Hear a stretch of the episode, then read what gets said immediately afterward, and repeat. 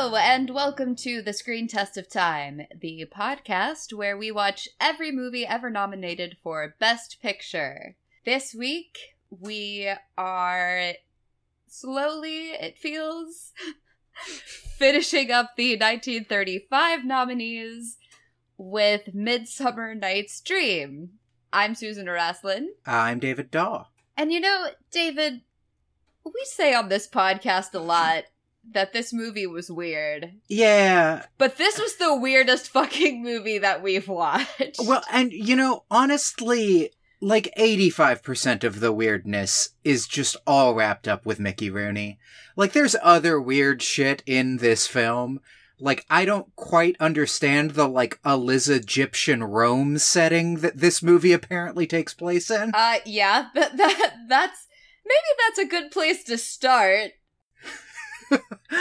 Yeah, because it did jump out at me at the very beginning of this film, and by the very beginning of this film, I do, of course, mean twelve minutes into it, when a film actually starts after the overture. Yeah, that was brutal. Yeah. Like, wh- why would you include that in the video version? There's so much of this that reminds me of, like, because my father was a theater professor, I've been going to, like, plays my whole life. And, like, there's so much of this that when I was a very small child, we were finally just getting this out of our system. And, like, one is, like, this is a super, like, all about the musical interludes Shakespeare production, which, God, that bores the shit out of me. But also, like, this feels so wrapped up in, like, you have to sit in your seats for a while before the play begins, because that's how plays work, and it's theater. And it's like, no, man, like, that, like, we're in a movie. Do you... I mean, you know, like, maybe, uh, maybe this was, like, they didn't have previews. There was no newsreel that week. What's so insulting about it, too, is that, oh my God, it's actually just the audio of the first, like, ten minutes of the film. The overture just plays over again when the movie actually starts. It was not off to a good start. You know, you mentioned your dad, and Midsummer in particular is, this is like the one he's directed how many times? Five, I think. Maybe only four. But my dad is a theater professor, and among his areas of specialty is, is Shakespeare. And in Shakespeare, Midsummer is is kind of his biggest focus, I would say. And so, like, I've been to easily two dozen different productions of Midsummer in my life. Weirdly, have never seen this movie before, but I know Midsummer well enough that all of the tiny changes in this movie to the text of Midsummer, and we're going to get into it, and I'm so sorry, listeners. Yeah, I if you are, like, not a Shakespeare nerd, or if you're, like, an anti-Shakespeare nerd, because those people exist, listen to next week's podcast, because we're going to get into it. Though I have to say, like... For me, I don't know Midsummer as well as you do, but I would be hard-pressed to. I mean, you mentioned the little changes, but my God, there's so many big ones.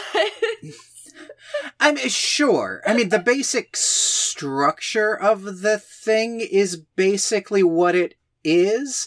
Like, you would think that this would be like a Hollywood, like, really take big swings, make the play about, like, something completely different, just like... But, like, usually what it is, is they make these tiny changes or split a scene into two scenes for, like, no reason, or throw a line or two from another scene in. Or overlap scenes from the play that don't make any sense. Yeah, and, like, half the time, it's like you can't, it doesn't, ugh. It's so frustrating. I have a section of my notes I mentioned to you yesterday called the Mickey Rooney Slams Corner. And I think that when I kind of can't help myself and go off for like five minutes about a small line change, I'll come out of it with a Mickey Rooney Slams Corner joke just to, to try and buoy it a little bit. But like, there are literally points in this movie where for no apparent reason, they change half a line. And it f- frustrates me so much that like, I'm trying to find the sort of big example of it because uh because it's when it's when Hermia wakes up, they change it for no discernible reason, and they change it so slightly that it's just it's it's just meaningless. There is entertaining stuff, but like, ah, where is it in my notes? Why did it disappear? These notes are badly organized. Susan, I might have gotten slightly drunk watching this movie over the course of like four hours. I mean, I didn't, uh, because I don't drink, but I definitely felt like I had ingested like some bad bread mold and was hallucinating. So, I mean, I guess quickly to like sum up the plot of Midsummer for people who are not familiar with it. Sh- sure. So it takes place in Athens. There's the king of Athens? Uh, the Duke. Duke Theseus. The Duke, yes. Right. I can break this down really pretty quickly. Cool. uh, there's sort of three interlocking plot lines to Midsummer. The sort of most traditionally one is that there is a pair of young lovers named Demetrius and Helena and Lysander and Hermia. Demetrius has decided he's really big into Hermia, who loves Lysander. And he has gotten Hermia's dad on his side, and so Hermia is going to have to marry Demetrius. Helena still loves him because they had a thing going on before he decided to become a huge prick like this.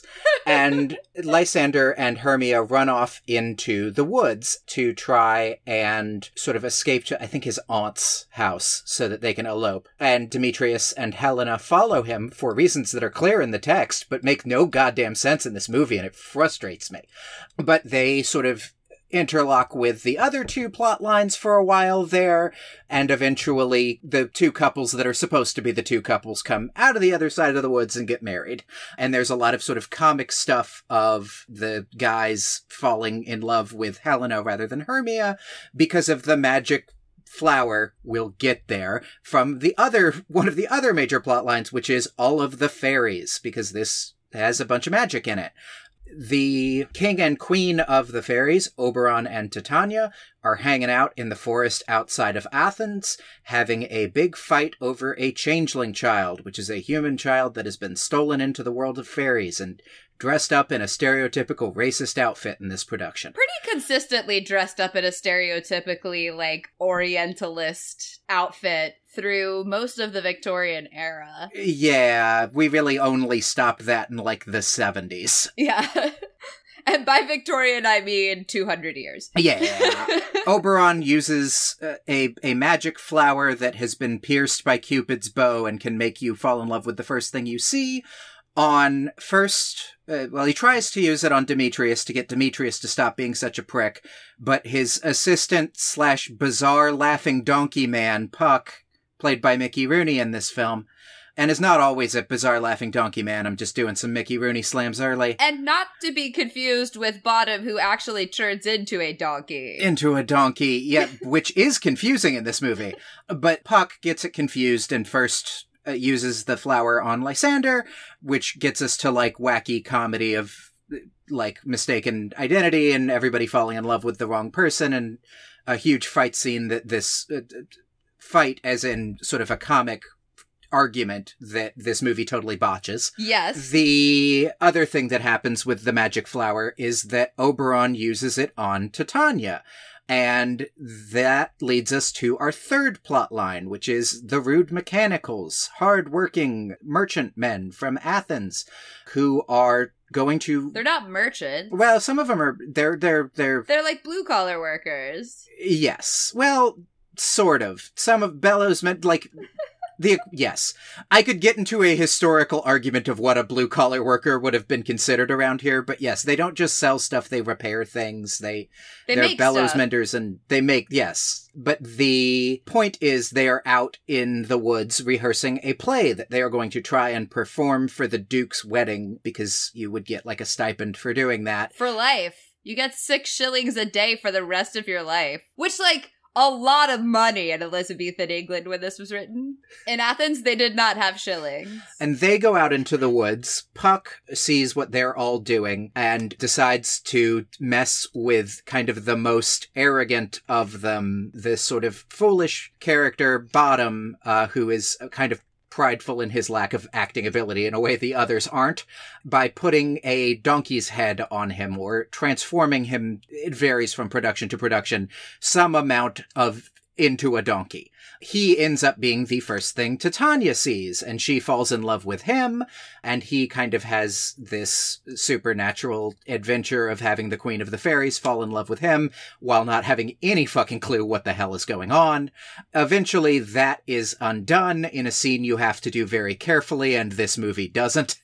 He wanders back to the city, and then they all perform in the fifth act the play they have been rehearsing for the Duke and for the two young couples. It's all kind of a commentary on the fifth act of Romeo and Juliet, if you're into Shakespearean meta-comedy bits. Then everybody goes off and has a happy ending, and Puck does an ending monologue that Mickey Rooney totally botches. End of film. And yeah, I think that covered almost everything. Isn't it commentary on Romeo and Ju- on the end of Romeo and Juliet? There's uh, there's argument about it. This is a thing that my dad firmly believes. The official timeline that most people believe historically says that uh, Romeo and Juliet was written almost immediately after Midsummer. And my dad just feels that he has done Midsummer, the fifth act of Midsummer and Romeo and Juliet in rehearsal enough that the Pyramus and Thisbe, the play within a play in Midsummer, is almost exactly the way that the fifth act of Romeo and Juliet goes wrong in rehearsal every single time you fucking rehearse it. That it's like almost one-to-one. I mean, Pyramus and Thisbe is the basis for Romeo and Juliet, so like, that's, uh, that's, I, I like that idea, though I think it's apocryphal, but... Uh, it's, uh... Scholarship could go either way, but the academic consensus is that that is not true, but the academic consensus is not necessarily super duper sound, because their idea is that, well, because Pyramus and Thisbe is the inspiration for Romeo and Juliet, th- him using Pyramus and Thisbe in Midsummer must have come before, because that was what gave him the idea. Of, like, how to fix it. uh, yeah. And, like, I, m- m- maybe, but if you told me I was totally wrong and, like, made William Shakespeare come back to life and I'm an idiot, I'd believe you. But, like, I also don't think it's a... really firm case either way, and I think this way's more fun. That's uh, that that's fair. So we should talk about this movie.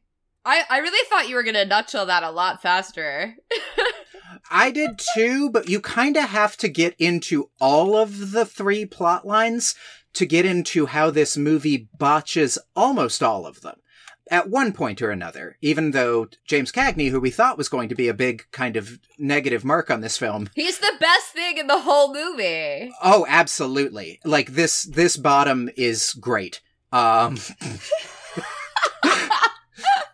uh, a back of the fucking box quote for... Yeah. For nineteen thirty-five's Midsummer.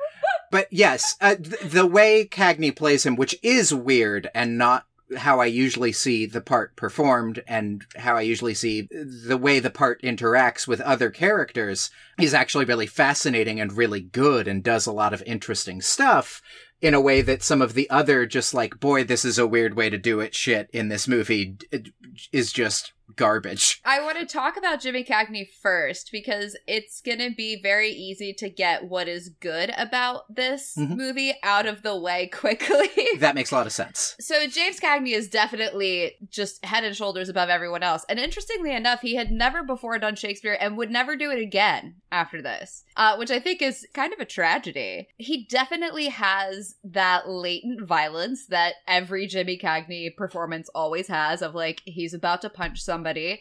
But it really works for Bottom, which I wouldn't have thought. It makes the character, I think, quite a bit more interesting than just that he's kind of a goofball and a fool. Yeah, that he's a fool to the other characters in the play, and not just like the fairies, but like the other rude mechanicals kind of think he's a joke. And, like, usually it's played with him having this weird, like, cult-like thrall over all the other ones, except for, like, maybe Peter Quince, where they're all just super into him and think he's a great actor. And in this one, they're like, ah, oh, this idiot. And it makes the moments of genuine charisma from Bottom, where he kind of has to be charismatic for the plot to work, really interesting and a lot more affecting. Yeah, I mean, one of the things that directors, good directors anyway, always... ask themselves when they direct this is, whose dream is it? And in this case, even though I think the movie was not very good, and I don't even think that this was intentional, it very clearly becomes that this is Bottom's dream. Yeah, he becomes, uh, perhaps by default, more than like dramaturgical like brilliance, yeah, the yeah. centerpiece of, of this film and the centerpiece of this story. I took a class on Shakespeare in college uh, at N Y U. This is becoming a weird humble brag, but like the reason I'm bringing it up is because the teacher of that class's sort of pet theories about Shakespeare is that Bottom is this fundamental tragic portrayal of the human condition on the same tier as like Falstaff from the Henrys. And I always kind of thought like, mm, that's reaching. And Cagney's performance is the first time I actually kind of go like, oh, it's there the whole time. It isn't just that weird speech he gives when he wakes up. Yeah. That the essential nature of Bottom is like getting to something and wanting something that like you can... Eh, he's great in this. It's really good. He's so great that when we get to the end of the episode, I'm I'm gonna have some trouble. Vera Vera Vera Teasdale. I have absolutely no idea how to pronounce her name. Mm-hmm. Who's the queen of the Amazons? Who's getting married to Duke Theseus? I thought she was great. I thought that like she walked that line between threatening and alluring really, really well. It's not a big character, but, you know, she did a good job. Hippolyta's usually... Hippolyta, thank you. It's fine. Because, especially because in this you hear it, like, once. Uh, because this is before the sort of modern era of almost every production these days double casts Theseus and Hippolyta with Oberon and Titania. And, in fact, I don't know how you make a lot of the storylines of this play make sense if you don't do that. Because one of the things is you just end up wondering why at least one of those couples is in the play at all if you don't double cast it. And in this one, you really wonder why Theseus and Hippolyta are even here. But the actors do a really good job with what little of the text they're given to do anything with. Yeah, I thought Ross Alexander as Demetrius was actually quite good uh, because he managed to bring something to Demetrius where I understood why why Helena was still hung up on him. Now, it may be that he's just super handsome, and it may be that Dick Powell is so terrible as Lysander. It's, it, it is fascinating how awful Dick Powell... I mean, fascinating! Traditionally, you are supposed to think Demetrius is a cad, because he is, but he's supposed to kind of try and claw his way back to being good enough for Helena. And Lysander is this guy who, you know, maybe you play up the sort of wandering eye metaphor of when the flower makes him fall in love with Helena instead of Hermia, but he's fundamentally a good guy who is devoted to the woman that he loves. And in this, you're like, who is this smug teacher's pet piece of shit that's gonna cheat on his fiance the moment he gets a chance? Like, you hate Lysander in this movie. From the beginning, you hate Lysander. He is so grating in how sweet he is. It's like, because it's not sweetness, it's saccharineness. It's artificial sweetness. And he absolutely cannot do the verse. He, like, he was saying things that I know, I can quote them to you. And I couldn't understand him. And it wasn't because he was mumbling or anything. It's just he doesn't know what the fuck he's saying. No, I now wish I knew what a flirtation walk without him would look like. Would that movie be at all charming? Would I find anything entertaining in that film?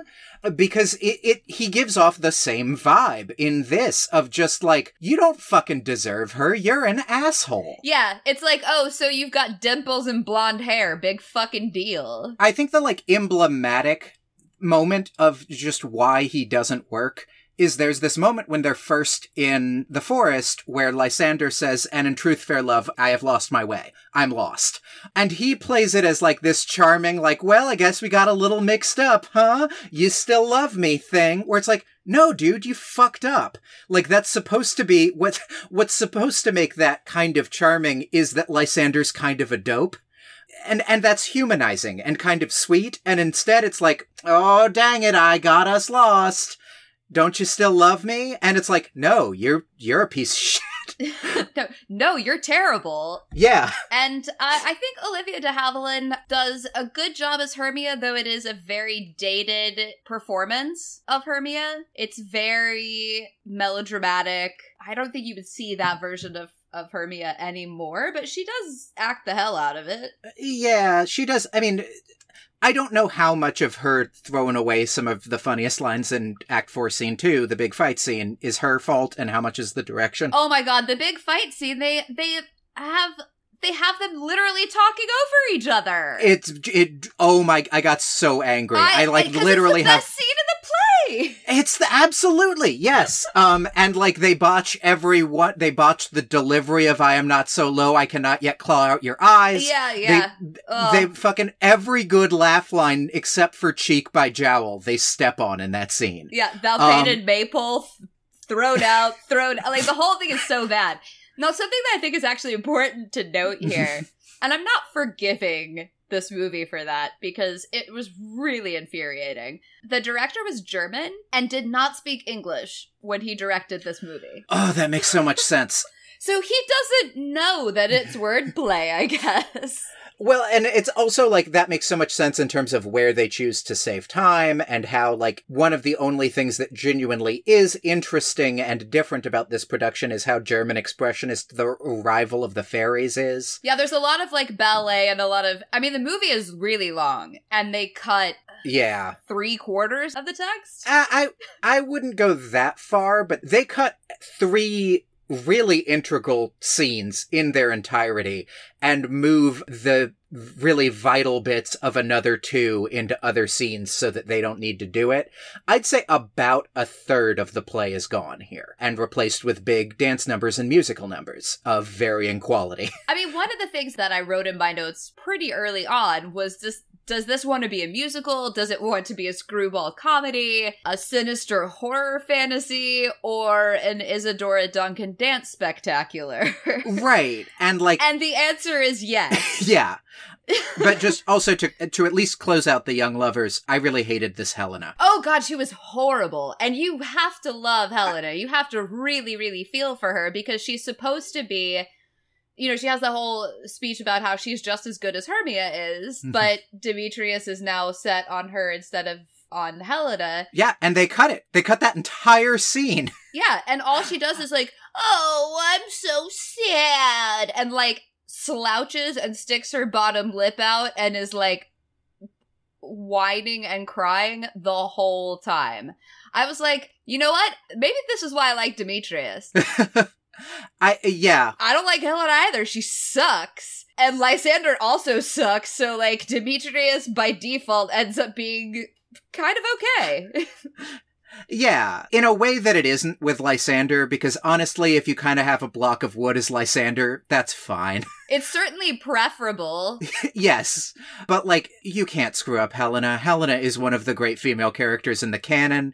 She's almost as self-aware about the plight of being a woman as Beatrice. She has some of the greatest monologues about being a woman and being in love in fucking theater history. They cut two of the three of them. And then they killed all of her good lines. Yeah, the only really good line they kept in is in the field, in the town, in the square, you do me mischief. I, I fucked that up, but that line, that's the only really good... He- oh, God, when she when she does, and though, though she be little, she is fierce. I was like, uh, no. Yeah. No. Set every copy of this movie on fire. Yeah. They, the other thing that sucks about Act four, Scene two is they let neither Helena nor Hermia is conniving at any point in that scene.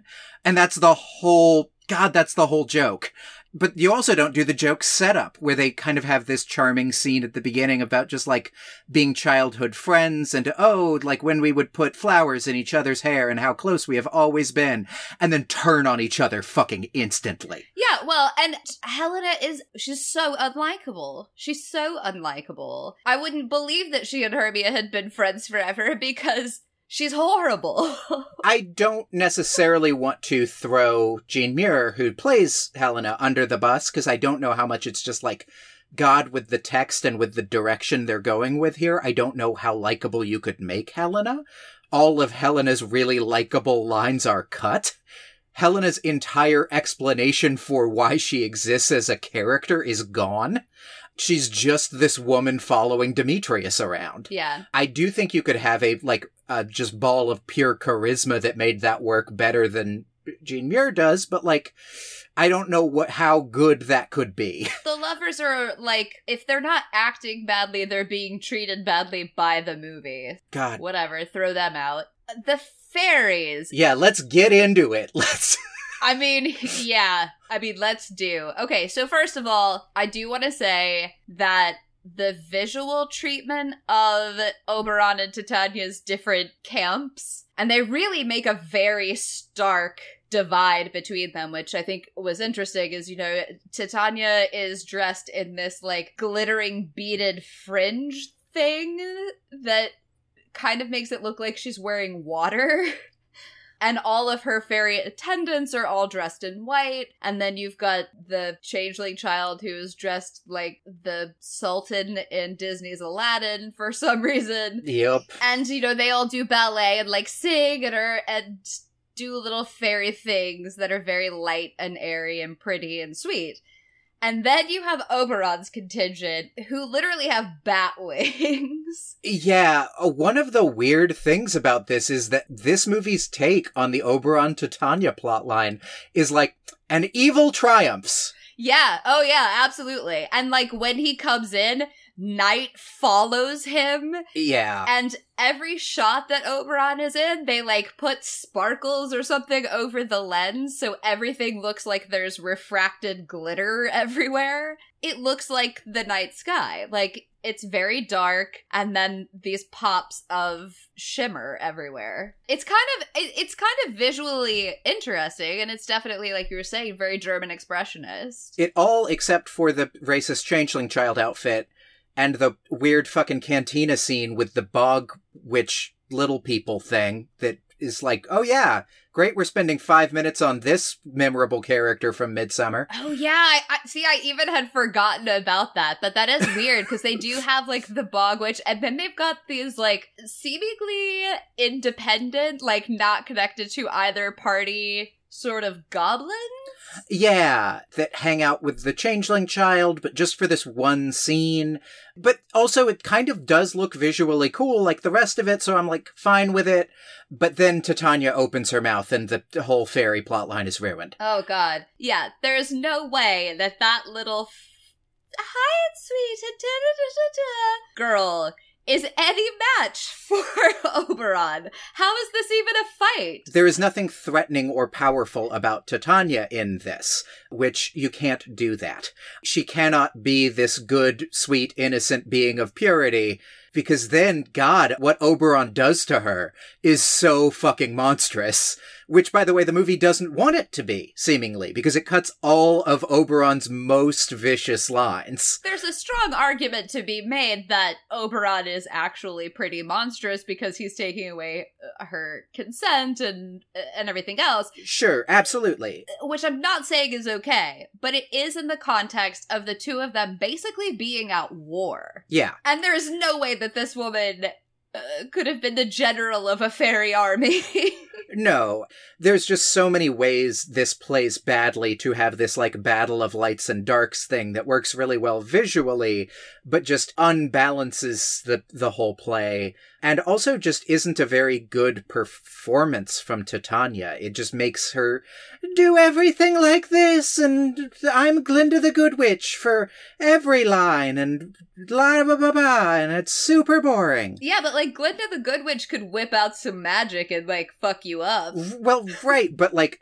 That's the, like, the wicked Glinda the Good Witch. Like, this is the, like, actual, like, this is the Wizard of Oz film Glinda the Good Witch that's just like, now I gotta go in my bubble. Bye. Anytime I could do something useful, I'll be leaving now. Yeah, but she was pretty thrilled about somebody getting a house dropped on them, so, you know. That's fair. And then there's Puck. Oh, Christ fucking God. Mickey Rooney is the single worst Puck I've ever seen in my life. Ever. Ever. Ever. And again... I haven't seen two dozen, but I've seen probably five. I could do a top twenty-five. I've seen at least three other productions where a kid does this, so it's not just that it's a kid doing this. Don't tell me it's just that he's a little kid. I've seen a little kid play Puck, and he can do, he can do it without doing these weird, weird choices. Now, if you told me the director made him suck this much, I'd get on board with that, maybe, but, like, God, does he suck. Oh, he's so bad. So Mickey Rooney, first of all, for those of you who, like me, think of Mickey Rooney as being really old and on sixty minutes, was fourteen and reads as about eight in this film. Would you say that? I think he reads as like he's a hyperactive eight-year-old. Yeah. I mean, he is definitely supposed to be prepubescent. And it's not that he's like an old grumpy man, which would be a really funny choice for Puck, by the way.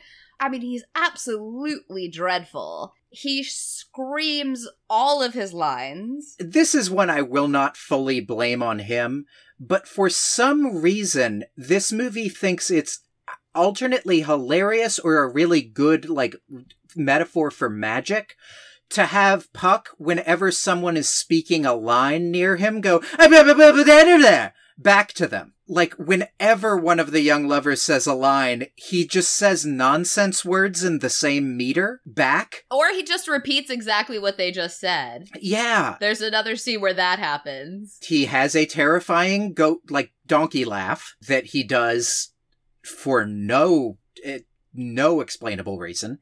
He's the elementary school kid who, like, every time that you tried to have a conversation would just be like, and you're like, uh, uh, okay, I get it. You're making fun of me. Can we... Uh, never mind. There's no fucking reasoning with you at all. Right. It's that, it's that crossed with that thing where they want to have a cute kid breakout character in a movie or T V show. It's like he has catchphrases, and, like, they all suck. It's like they're trying to make him Steven Urkel of Midsummer Night's Dream. Which, by the way, while I was watching this, one of my Mickey Rooney slams in the Mickey Rooney Slams corner is... genuinely a better idea than this, Puck, would be a week-long Family Matters event where they just did Midsummer with Steven Urkel as Bottom and Stefan Urkel as Puck. That would be, that would be better than the choices this movie is making around Puck. I mean, w- was Jackie Cooper busy? Like, wh- I don't... Why didn't they cast Jackie Cooper? Jackie Cooper would have fucking killed it. Yeah. Because because the Jackie Cooper thing is Puck. Yes. It is like, oh God, I got caught doing this thing again. Shit. Well, what's next? And instead, it's just, uh. He's like feral. And I don't mean that in a like, oh, he's wild like a fairy way. It's, it's, I mean, he's like a, a rabid dog. He's so bad, and I can't... It's... I, I keep stretching for similes here, but I don't feel like I can really convey how bad it is. No, one of the things is, I, I in texting about how goddamn weird this movie is to my dad last night, I ended up inadvertently convincing him he needs to rewatch it. And he probably does. We'll get around to whether you, the listener, do. Wait, does your dad like this movie? No, he hasn't watched oh, it. And they're like, well, it, there are interesting choices in this. I have, like, I have been to worse Midsummers than this movie. Wow, I have not. So I feel lucky. I don't think I've ever seen a worse Puck, but I've seen productions that work generally worse than this one does. And I think there are interesting things in this. Not just James Cagney, but, like, predominantly James Cagney. But there are interesting things about this production for my father to watch. But just, it's such a bizarre choice of how to do Puck. And it isn't a consistent bizarre choice. He is, like, four different bizarre characters for whatever the scene needs. Well, it's not necessarily what the scene needs. Well, right. Whatever the scene has Puck do, I guess, is more more of what I mean. I really do think that there is something to be said for making the fairies sinister and insidious, because they are these things that are, like, they're forces of nature, and they're supernatural, and they are essentially amoral. They don't have the same... They're not bound to the same ethics as humans are. And I've seen productions where that happens and it works really, really well, and you end up with actually a quite dark Midsummer. But this is not that. Because it's not justified. No, and Puck never seems threatening. Like, it, he just seems like this goddamn thing you have to deal with. Yeah, like, I'm not scared of him scheming. I'm scared that he's going to, like, break the furniture if I let him into my house, or, like, God forbid I had to eat in a restaurant near this child. Right. like they're they're he's scary in that way. I just can't stand him. He every scene he's in is terrible. I feel like you should read off of your list of Mickey Rooney slams. Sure. Uh, Mickey Rooney slams corner. Number one, and you thought you couldn't stand him on sixty minutes. Number two, if this kid was a changeling child, I'd give him up immediately, no matter how devout a votress in my order his mother was. Number three, never got why Hermia thought it was such a big deal to go to the woods outside Athens after dark until I heard this motherfucker say he was that merry wanderer of the night. Number four, I thought Bottom was the half-donkey character in this play, but this kid's laugh says different. Number five, when you hear this puck say he'll put a girdle round the earth in forty minutes, you're like, mm, that seems like a long time to spend with you, kid. Can you make it twenty? That's the best one so far. Six, a joke around this weird baby talk thing he does with Hermia I hate so much. I don't have one yet. Seven, on the one hand, the part where he trips all the rude mechanicals kind of sucks, but on the other hand, he seemingly does that by having them all kick him in the head, so maybe it's the best part of the movie so far. Yeah, I don't think I've ever wanted to see violence enacted on a child before. It's actually, like, my number one thing that I, that, like, really, really makes me uncomfortable in movies is, like, just even the threat of violence to a child. And in this, if, like, everyone had taken turns punching him in the face, I would have been like, yeah, this is a good movie. Yeah, no, it's genuinely, like, after the first one trips, when the second one trips, you're like, are they all kicking him in the head?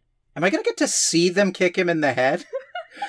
Number eight. Weird that he decides to fuck with Bottom for his acting when Bottom's a better actor than he is. Number nine.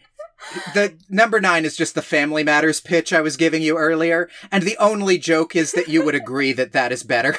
I do, in fact. Number ten, in the chase scene, when he's mimicking both D- Demetrius and Lysander, he manages to be a worse Lysander. And that's really saying something.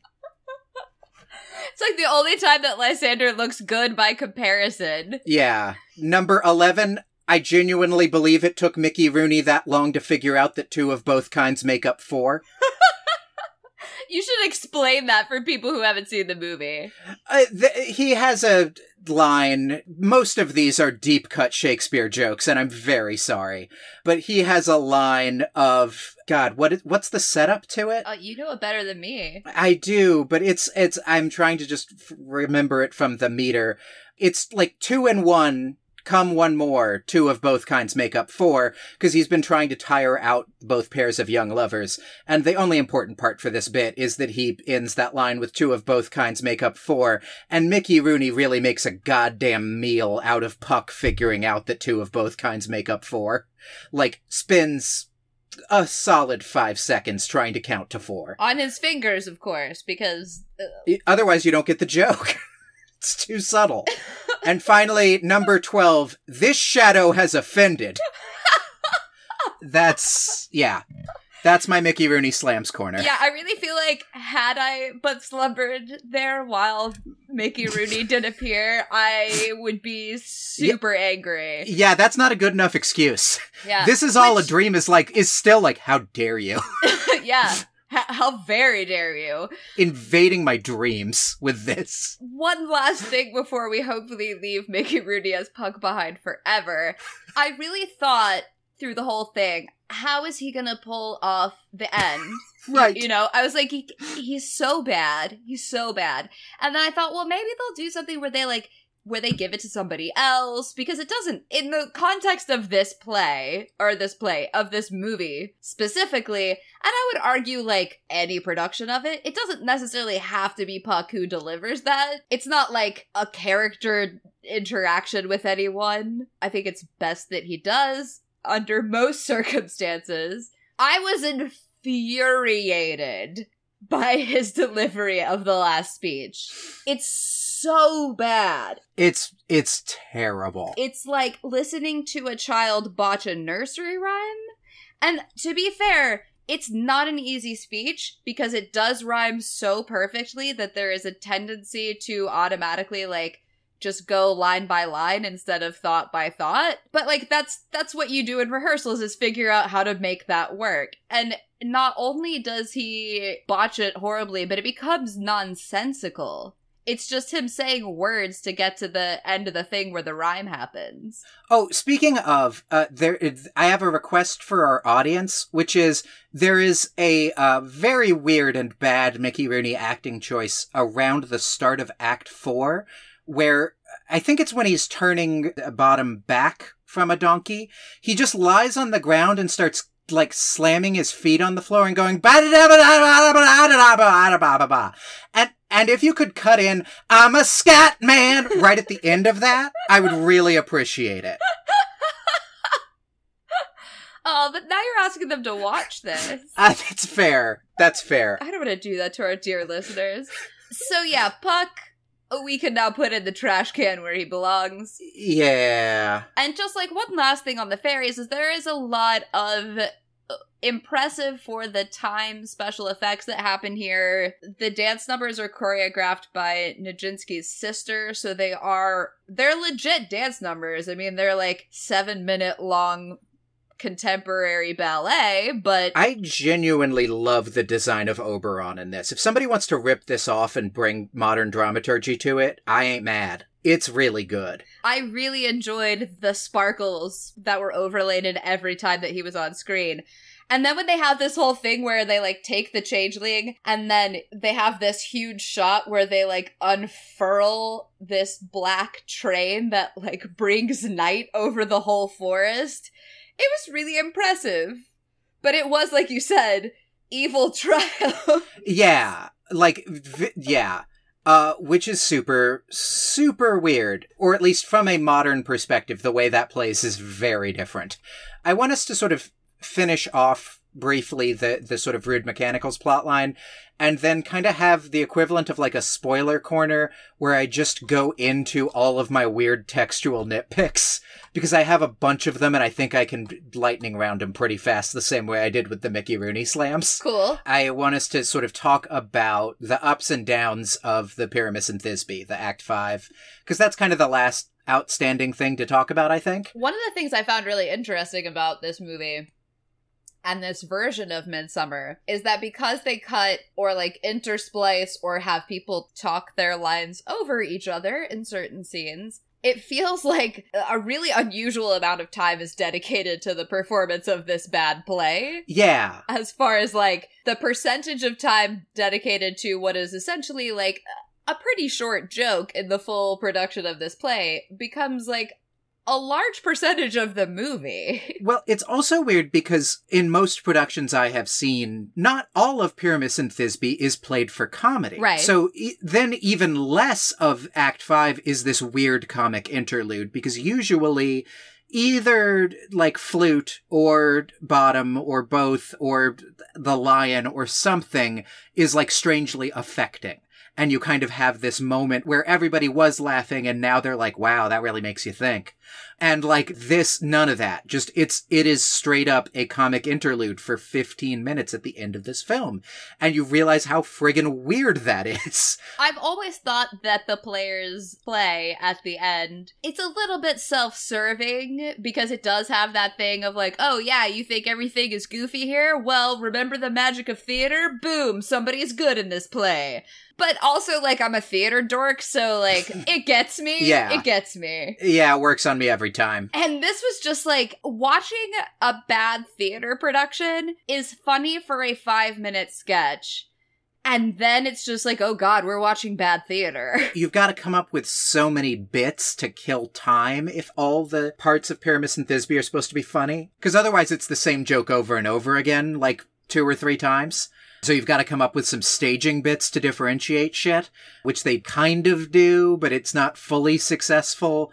The sort of laugh track they do of other characters within the movie becomes really grating after a while. It's just not entirely successful. C- Cagney's good in it. All the mechanicals really are giving it their all, but it's just, it, you just can't. It's just weird. It's just weird and unbalanced to have this fifteen-minute bad play joke at the end of the film. Well, and particularly in the, the way that it's done, where everybody is laughing at them in a really mocking way, and then they're all just, like, milking it for more. No one's taking offense. It's like they all realize how bad it is, and they're like, let's, let's make it worse. It's bizarre.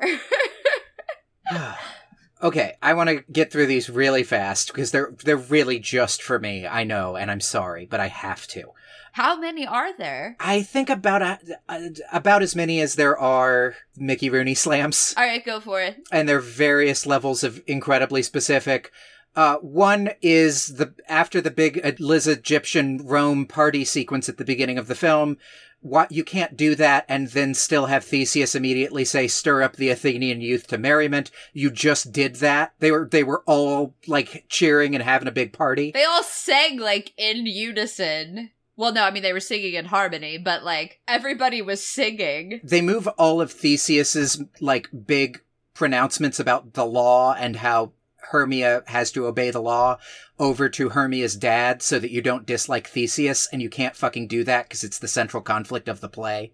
I do have a note here that the snake dress that Hippolyta wears owns, though, that it's just fucking rad as hell. Oh my god, it's so cool. The scene in the throne room where they update Theseus on the whole situation with the young lovers, it was supposed to be all the stuff from the earlier scene with the dad was supposed to be in that scene. It weirds me out. They botched the I have a beard coming line in the first scene with the rude mechanicals. Oh, also, uh, do put the Cantina music from Star Wars under the Changeling Child scene, please. To speak truth, I have forgot our way is not charming, which I mentioned earlier. They have him sing as a song, the, like, two bosoms and one troth line, which is from, like, an act and a half later, and then have him say that line. And it's super weird, both because th- as a song, it doesn't rhyme. Yeah. He's just singing a phrase, and then it steps on a really good, charming scene where Lysander is trying to get Hermia to sleep right next to him because he wants to get laid. And Hermia's like, mm, let's wait until we're married, and trying to let him down easy. And it's charming, but it's botched by the weird choice to make it this sing-songy thing. They cut uh, Oberon announcing that he is invisible, which is, he literally says, I am invisible in the play. And so he's just standing there in the middle of this scene. And you're like, why the fuck is no one talking about this bizarre tree man?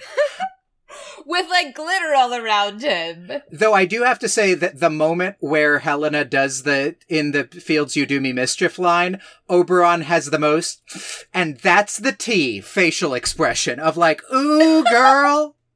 uh, and it's great. They bizarrely cut the end of Oberon putting the flower on Titania's eye. They cut the last line of that scene. When you wake, it is your dear. Wake when some vile thing is near is the end of that scene. And it's fucking savage as shit. And they just don't have the balls to do it because they don't want to make Oberon or Theseus bad guys. And they are bad guys. And, like, uh, it fucking sucks. None of the lines they make into songs rhyme, and that is a war crime is a note I have in here. Throw them in the hay! Never really realized Lysander tells her to kill herself if he cheats on her before the production I saw where he seems, it like, inevitably going to cheat on her.